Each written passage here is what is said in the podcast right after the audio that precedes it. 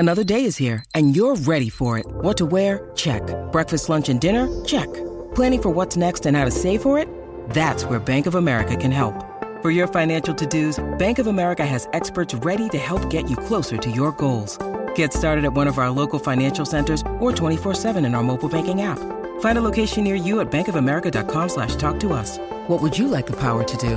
Mobile banking requires downloading the app and is only available for select devices. Message and data rates may apply. Bank of America N.A. member FDIC. When you need mealtime inspiration, it's worth shopping Kroger, where you'll find over 30,000 mouthwatering choices that excite your inner foodie. And no matter what tasty choice you make, you'll enjoy our everyday low prices, plus extra ways to save, like digital coupons worth over $600 each week. You can also save up to $1 off per gallon at the pump with fuel points. More savings and more inspiring flavors make shopping Kroger worth it every time. Kroger, fresh for everyone. Fuel restrictions apply. Judy was boring. Hello. Then Judy discovered Chumbacasino.com. It's my little escape. Now Judy's the life of the party. Oh, baby, mama's bringing home the bacon. Whoa, take it easy, Judy. The Chumba life is for everybody. So go to Chumbacasino.com and play over 100 casino-style games. Join today and play for free for your chance to redeem some serious prizes. Chumbacasino.com. No purchase necessary. Void where prohibited by law. 18 plus terms and conditions apply. See website for details.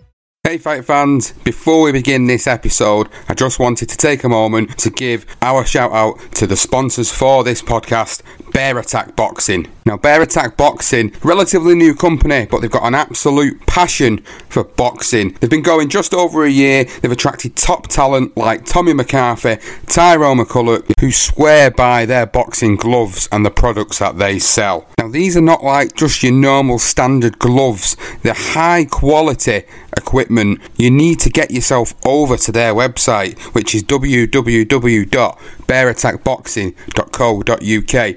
Follow them on social media at Attack Boxing on Twitter and on Facebook, Bear Attack Boxing, to look at the latest deals that they've got. Now, starting from the 1st of January, Bear Attack Boxing have got a really great little offer on to see in the new year, and it's going to be 10% off purchases with a discount code, especially for you, the listeners, which is BAB 2019. Now, that offer is on from the 1st of January to the 12th of January, so make sure when you get to that checkout, when you're purchasing them high quality gloves, you enter that code BAB 2019, and remember to follow them, www.bearattackboxing.co.uk, at Attack Boxing on Twitter and Bear Attack Boxing on Facebook.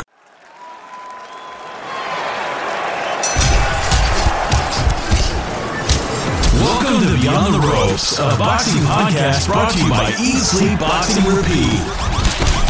The place for the Northwest and boxing news, reviews, and interviews. Here's your host, Sean Bastow. What's going on, fight fans? It's Sean Bastow here at BTR Boxing Pod. Welcome to this new series entitled Ones to Watch, where we'll be going around speaking to all the prospect fighters up and down the country, and we'll also branch out into the US of A and speak to some of the fighters over there too. So in this first episode of Ones to Watch, I've managed to get older Al Siesta promoted the Black Panther Luther Clay, and we're going to be talking about his career, where it's at, his fight on the World Boxing Super Series undercard early in 2018, what inspires him, who his favourite fighters are, what fights he's looking forward to, and where he's going in 2019. So, the Black Panther, Luther Clay, how's it going? What's up, man? Yeah, everything's good, man. Everything's good. Just trying to keep the weight off over these Christmas holidays. You know how it is. Yeah, I know how it is. Yeah, it's the worst thing, isn't it, Christmas, like, because you just overindulge, regardless of whether you're a fighter, professional, you know, you always just want to eat, don't you? It's just the time of year to do it. Yeah, man, and it makes me wish I kind of would have fought, because I had the opportunity to fight again in December, but I just said to myself, man, I'm going to give my body a rest and just relax a bit, but I went over the top a bit, and now it's Christmas, you know what I mean? So now I'm trying to get the weight off on Christmas, so I can be ready for the new year. So, you know, but it is what it is. Other than that, everything's all good. Good to hear. So we've got you on as the inaugural guest, inaugural interview as part of our Ones to Watch series. And I first came about you as a fighter. Only this year, strangely enough, like, I've been so busy up and down the country doing all different shows, and I only really came about yourself this year, and I seen you on the World Boxing Super Series show when you fought Danny Craven on the Groves-Eubank undercard, and quite impressed with what I saw, and from there on, really, I followed your career, and, you know, we've been following you ever since, and we really wanted to get you on and have a little chat and talk about your career so far in boxing, what you've been doing, what you've been doing outside the ring, all the little intricate details about how fighters live outside of the ring. You know, some of them we know don't always get the same opportunities as others because they're not Olympians and all the rest of it. So let's sort of start from the beginning then, Luther, and talk about what got you into the sport of boxing. Yeah, what got me into the sport of boxing? Obviously, before I actually started boxing, I always I used to get in fights into school. I was a big fat kid, so I used to get bullied. I used to get bullied and stuff, but I always used to fight. So I was always fighting. So that was one. Then before I even started boxing, I always used to watch Mike Tyson videos. I always used to like Mike Tyson, stuff like that, like everybody else. So it was that. And then one time, obviously, I got into a fight at school, and my dad was like, "Oh, you should just go to the boxing gym." And I was like, "Oh, okay." So I just looked around, in my area, if there's any boxing gyms. And then there was one literally 2 minutes walk from my house, and I trained there. It was called Bracknell Boys Boxing Club. It used to be run by two ex-pro trainers. One was Jeff McCreesh and Keith Marner. So yeah, that's where basically I started boxing. Age of 15 to 18, and then I stopped boxing when I turned 18. Then I went to university. When I got to university, that's when I started. That's basically when I decided to turn pro. I was in the gym sparring.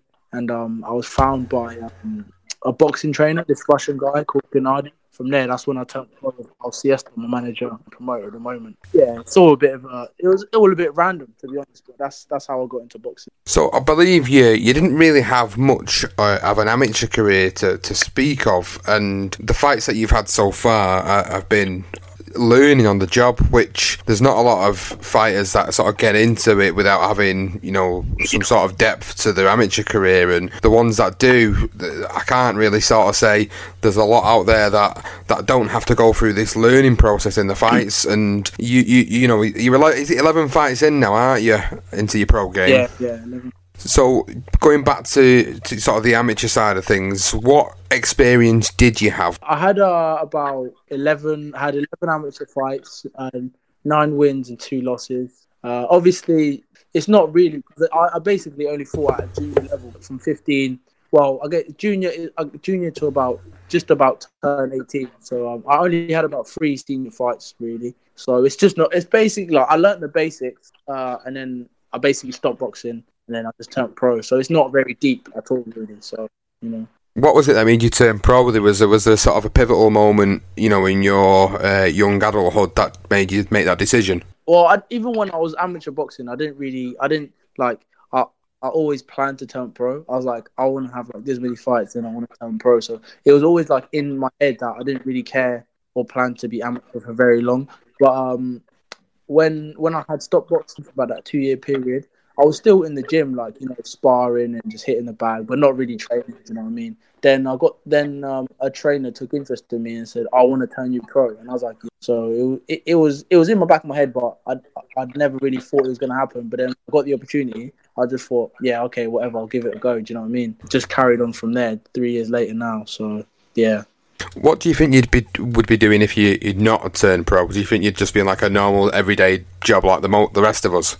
Yeah, I mean, I was at uni studying computing. I didn't really like it, but I was 2 years in. I passed the first 2 years, so I probably would have finished the third and probably doing that, really. That's probably what I would have been doing. I chose to do boxing because I didn't really like it. I didn't really, whatever this thing I was studying, but I didn't really like it. And I thought to myself, well, I'm 19, 20, whatever I was.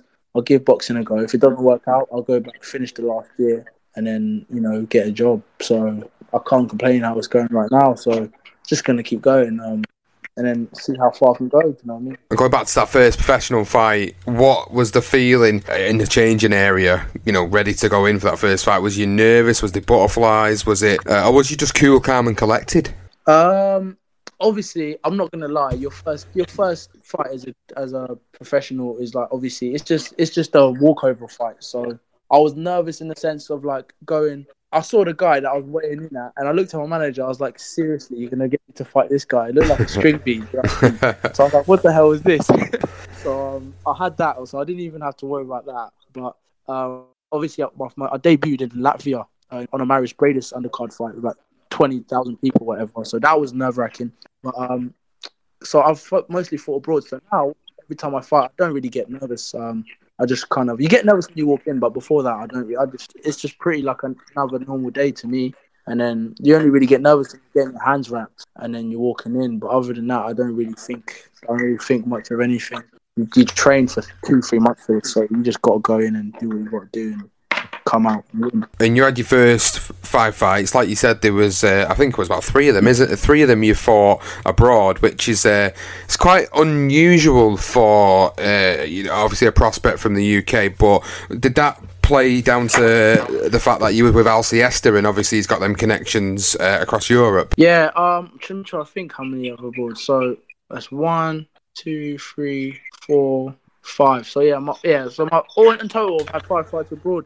So obviously, because Al was primarily a European promoter, Russian and Europe. So at the time, he could obviously get me on shows abroad, and I didn't mind. So I didn't care. I didn't really think much of it. Like I didn't really think about I should be boxing at home or this. I think anything. So but for me, it was good because I just thought about I can just get the fights. I didn't think about whether I was the away fighter or I was on whatever kind of thing, and that helped a lot. Even when I went to fight in Manchester on the W Super Series, because I came in on 10 days' notice as an opponent, but I didn't think about it because I'd been used to fighting at like foreign or away venues or whatever you call it. So it helped me in that kind of thing. Yeah, I was just going to say that. It's obviously with you having that many fights outside of the UK, it's probably put you in a good position to not be concerned about being the away fighter. And obviously when you come to fight in the UK and you've had a few fights obviously here in the UK, it's probably, I can imagine it probably doesn't feel that's strange for you, to be honest. It doesn't feel like, because you're at home essentially, but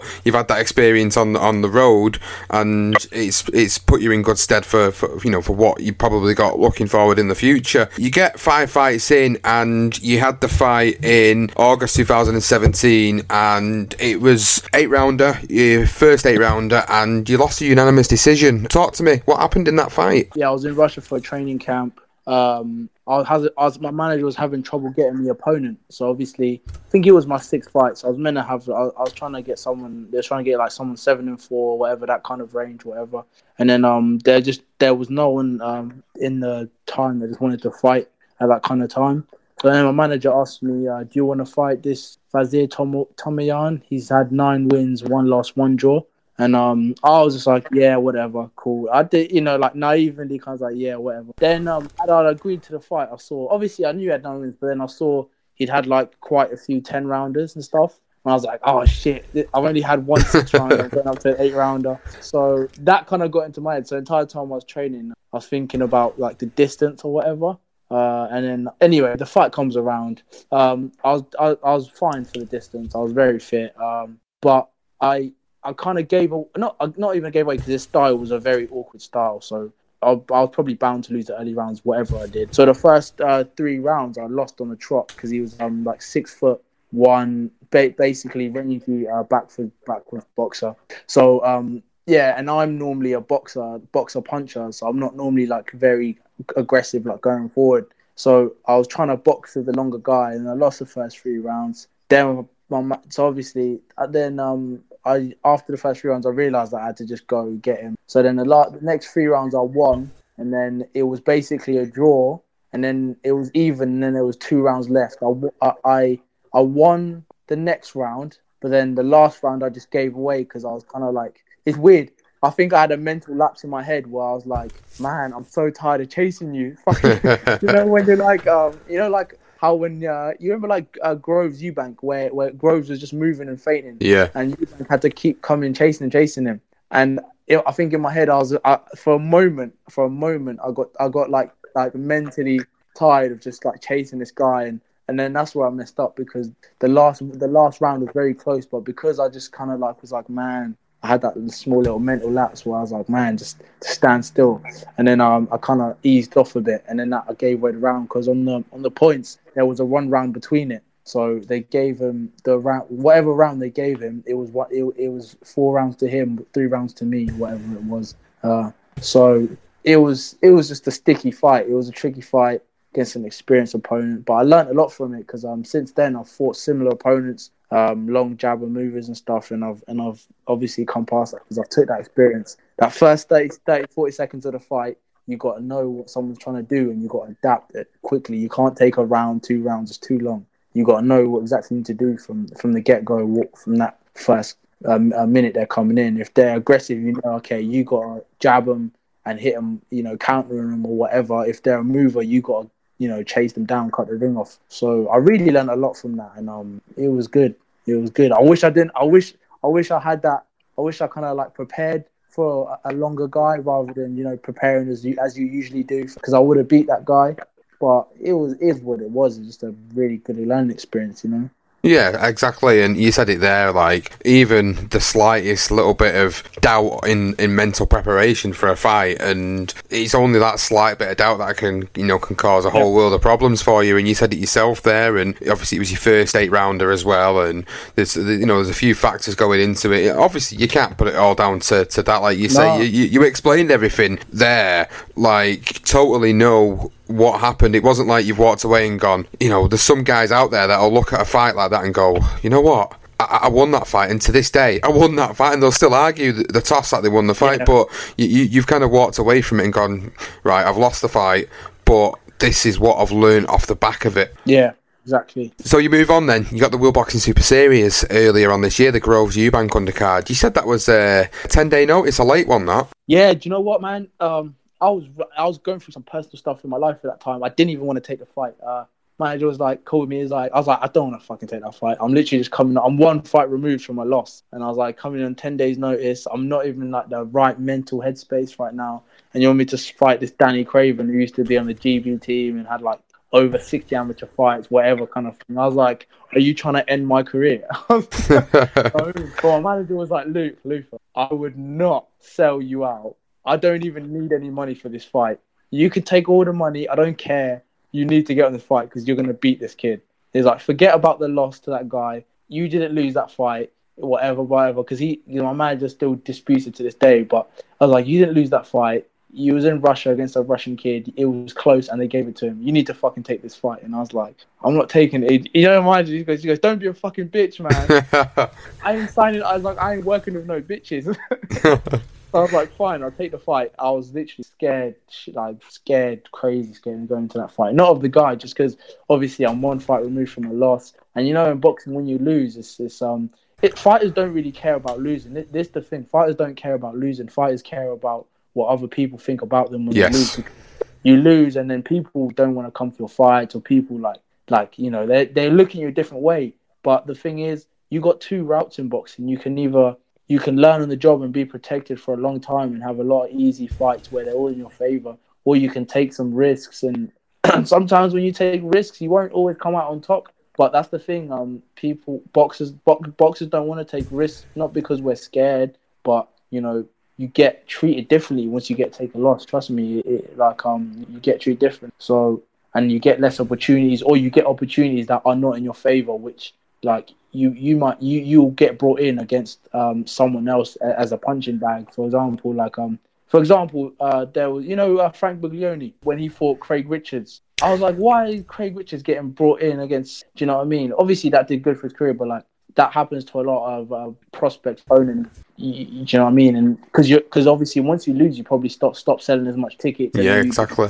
Naturally viable, so then you have to take things that you're not ready for. That's what it is. So, but I took that fight. I was scared. I didn't box the way I usually box. I'm normally quite aggressive. Well, we're not quite aggressive, but I'm normally like centered in ring, pushing, edging forward. But I just decided to box back foot in that fight, and it was easy. It was a walk in the park, and it was a good fight for me. But it didn't really lead anywhere because I thought maybe I'd win that fight and I'd probably get on more shows, shows or whatever. But it didn't happen. But, you know, whatever, it was good for me because I got some exposure, and you know, people could really see that Why do you think that was with the fight on the World Boxing Super Series? Why do you think that nothing's been able to come off the back of it with it being such a big show? I think there's a couple areas to do with it. The thing is, I'm with Al and my manager. He's a great manager. Doing great for me. Very happy with how I am, like the situation, how he takes care of me and all the fights. Always, you know. But I think in the UK boxing scene, or maybe just in boxing in general, but especially in the UK, there is, okay, so you've got the two big promoters. You've got Eddie Hearn and then you've got Frank Warren. Then under them, you got everybody else. Obviously, you've got Sunderland in the middle there as well, but then under them, you've got everybody else. So I always say, like, they're the top-tier promoters, and then you got everybody else. They're all on the same level. And then of those everybody else, you've got Steve Goodwin, you've got maybe Mickey Hellier, and then you've got who else? Do you know what I mean? Yeah. And then under those smaller promoters, you've got trainers. So you might have like Tony Sims, you might have Coldwell, you might have whoever, you know. So if you're with them, you're most likely a ticket seller or you're a good amateur, and you will get on shows easier. And then you still have some boxers that are not with the biggest promoters, are not with the biggest managers, but they sell a lot of tickets. So they will get on those shows because obviously they're financially more viable. I do okay for tickets, but once again, I'm not with a big manager, not with a big trainer. I don't have a big amateur background. I'm basically coming out of no one knowing me. So it's like, why would you get me, who I'm a good fighter, but no one knows, when you can get someone else who's probably just as good a fighter as me, but he brings a lot of money into your show kind of thing. So boxing is about money in the day. So for me, how I've always thought about it is, like, I'm just going to have to keep taking tough fights and get myself to the place where I can compete with anybody. And then I will get on them shows on always 50-50 fights, but I'll never get bought in. It was like, I'm, do you know what I mean? I'm the favourite. That's just not going to happen until I get my own popularity up, which is what, you know, we're trying to do. And basing ourselves in Bracknell and or the Berkshire area and throwing shows in there and, you know, building the following. And then eventually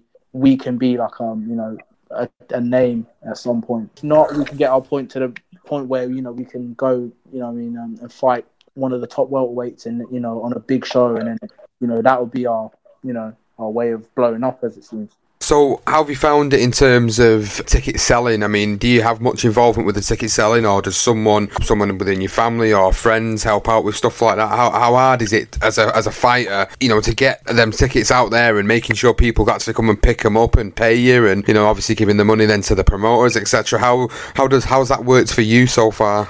For me, I haven't had much of a problem with it.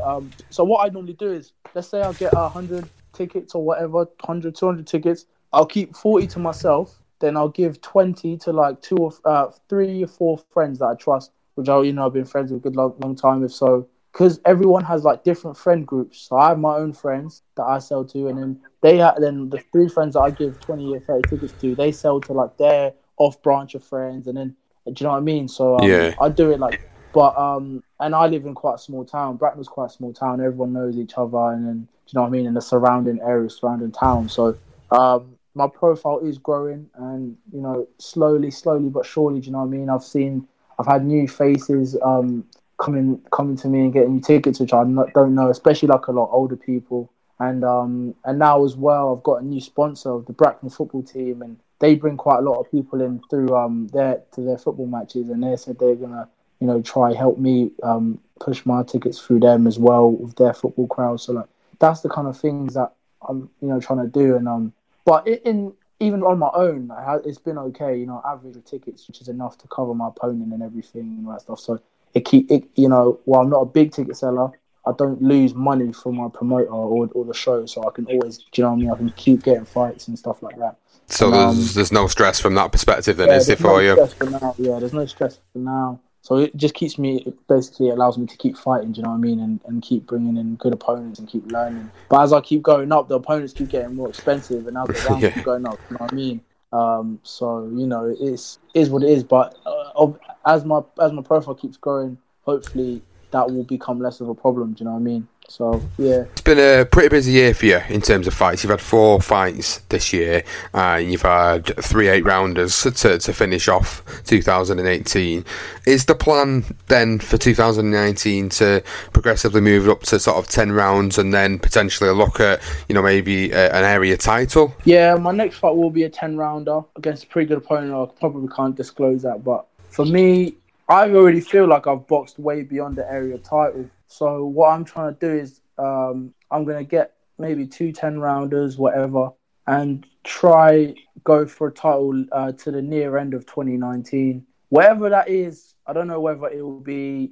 I don't really have much interest in boxing for a Southern area title. I'd rather shoot for an English or go for some sort of European. But if I was to get opportunity to box for a Southern area title, you know, I don't really care who I box for. I'll box anyone for it. But the main thing is I want to box.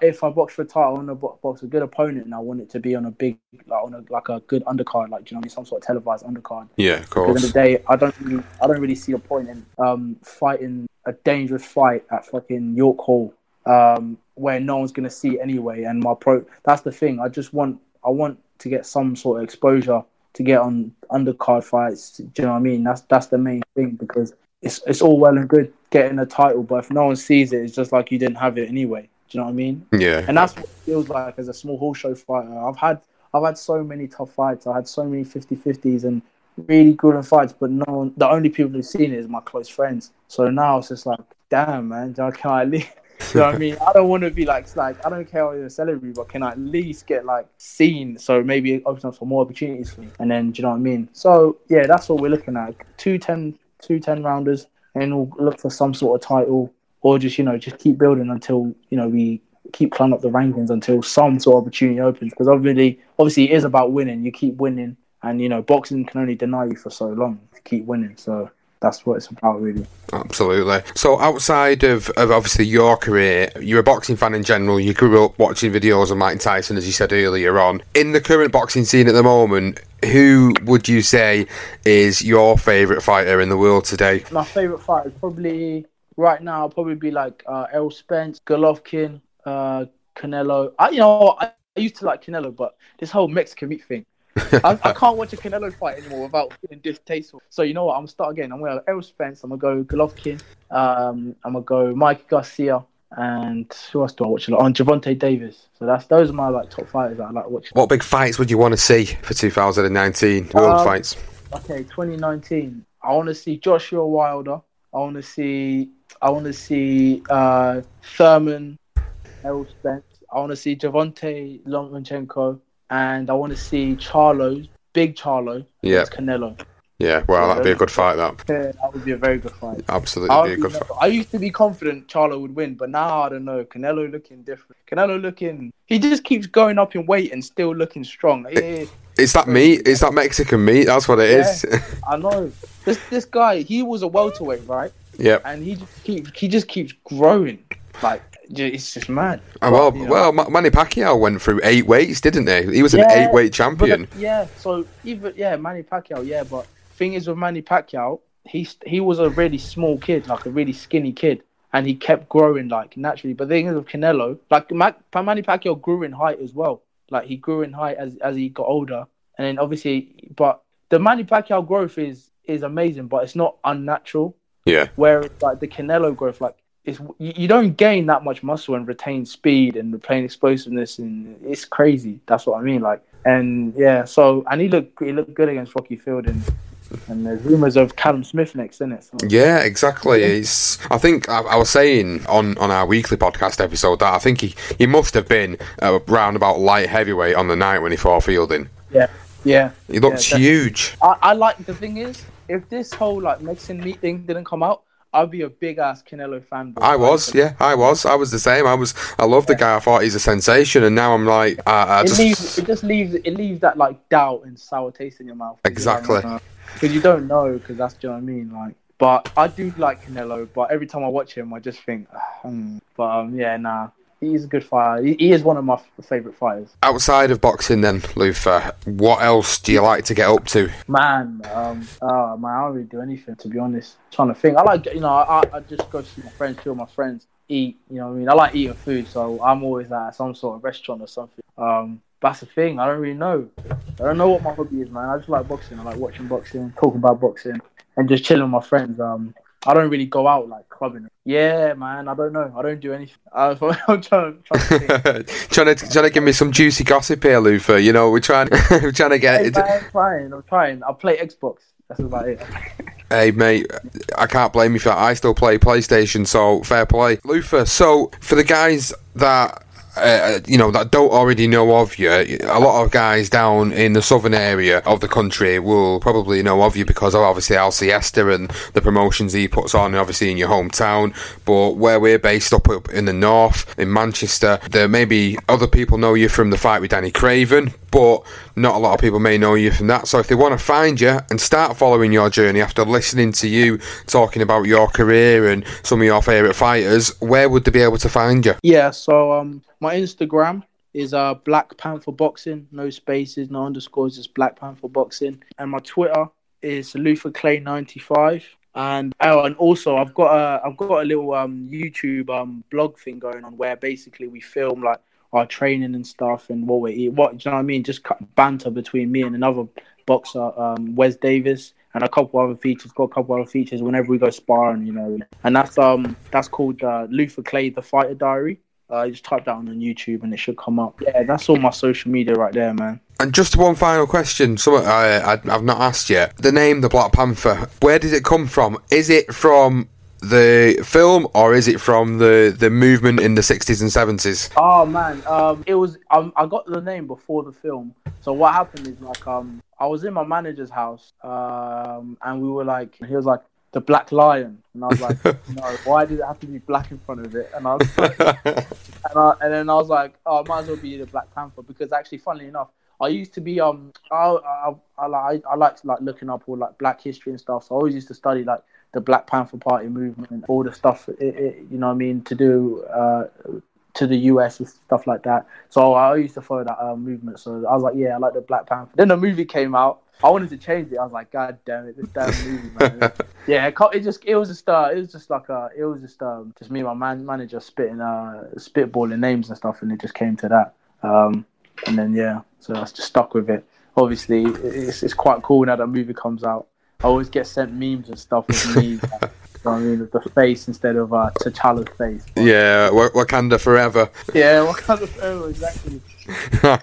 You know what I learned? I learned a lot about the Black Panther movement more through my musical choice of Tupac Shakur back in high school. I mean, I'm in my 30s now, early 30s, and I listened to Tupac a lot when I was in high school. Not long after he passed away, and then obviously I started to look into it like you was looking at all the Black history stuff. I'm the same. I was looking it all up, and there was, you know, really interesting information and, you know, stuff to get into, and that's why I asked you the question about the Black Panther. And I thought, surely it can't just be the movie because the movie's only just come out. Nah, yeah, I used to listen to all the Tupac. I used to have like the Tupac discography, like the whole like 10 albums, all the mixtapes, and I remember his old songs like "Panther Party." I was thinking about making that my coming out tune.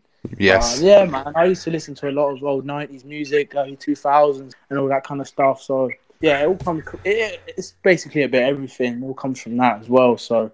And obviously, I used to like Malcolm X and all that kind of stuff. You know, it's just randomness really all coming together. So, going to 2019, have you got an idea of roughly when you're going to be out next? Yeah, I'm going to be out in March the 3rd, on another Siesta boxing show. I believe it's going to be in the Berkshire area somewhere, or Surrey area. Still like closing down on a definite location, but definite day is March the 3rd, and yeah, that's what we're getting ready for now. Okay, and finally then, opportunity to obviously give the people that will probably listen to the podcast, which will be friends, family, listeners already of our podcast, a bit of an opportunity to give thanks to, you know, the sponsorships, the guys that are supporting you. Yeah, that's a good point. I was literally about to say that. So with my sponsors, I'd just like to give a big thank you for everyone that's supporting me. I'll just give them a quick shout out now. So, you know, that's the Plum World. It's Fighting Fit down in Bristol, always helping me with like my equipment and stuff.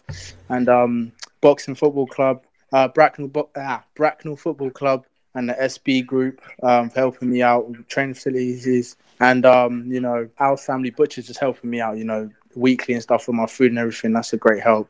and Bewley Homes and Canosaurs. They give me that free CBD oil. That helps a lot, you know. That CBD oil, I used to take the piss out of it. I thought it was like some like wave, but I tried it. I've been sleeping a lot better of that stuff. So shout out to Canosaurs. Yeah, that's all my sponsors right there, man. Well, it's been a pleasure, obviously, to get you on the show, and it's been a pleasure to, you know, get to know you a little bit better and a little bit more than just the guy that we see, you know, on YouTube interviews or YouTube clips or whatever it may be. It's great to get to be able to know you, and the listeners, again, it's something for them to be able to check you out, and then hopefully this interview will help get you more followers and get more people tuning into you and giving you that extra push to get you where you need to be.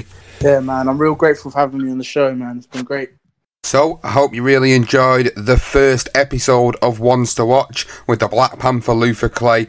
Real great to get to know the guy, get a bit of an insight to his mindset, what his plans are for the future, who his favourite fighters are, and what he gets up to outside of the ring as well. So please, if you've enjoyed it, make sure you leave us a comment, share the episode around social media, find us at BTR Boxing Pod on Twitter, BTR Boxing Podcast on Facebook. We're on Apple Podcast and Podbean to subscribe to, as well as Castbox, Player FM, TuneIn, Stitcher, Spreaker. You know the score by now. Thanks for listening, fight fans. See you next time.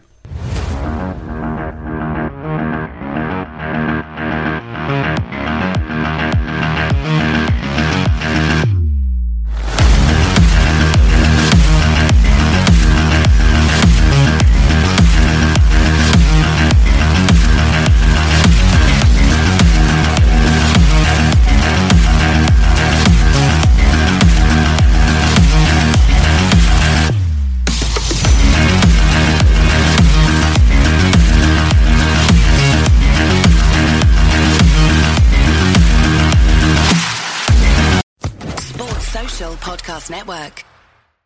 It is Ryan here, and I have a question for you. What do you do when you win? Like, are you a fist pumper, a woo-hooer, a hand clapper, a high-fiver? I kind of like the high-five, but if you want to hone in on those winning moves, check out Chumba Casino. At ChumbaCasino.com, choose from hundreds of social casino-style games for your chance to redeem serious cash prizes. There are new game releases weekly, plus free daily bonuses, so don't wait. Start having the most fun ever at ChumbaCasino.com. No purchase necessary. VGW Group. Void where prohibited by law. See terms and conditions. 18+.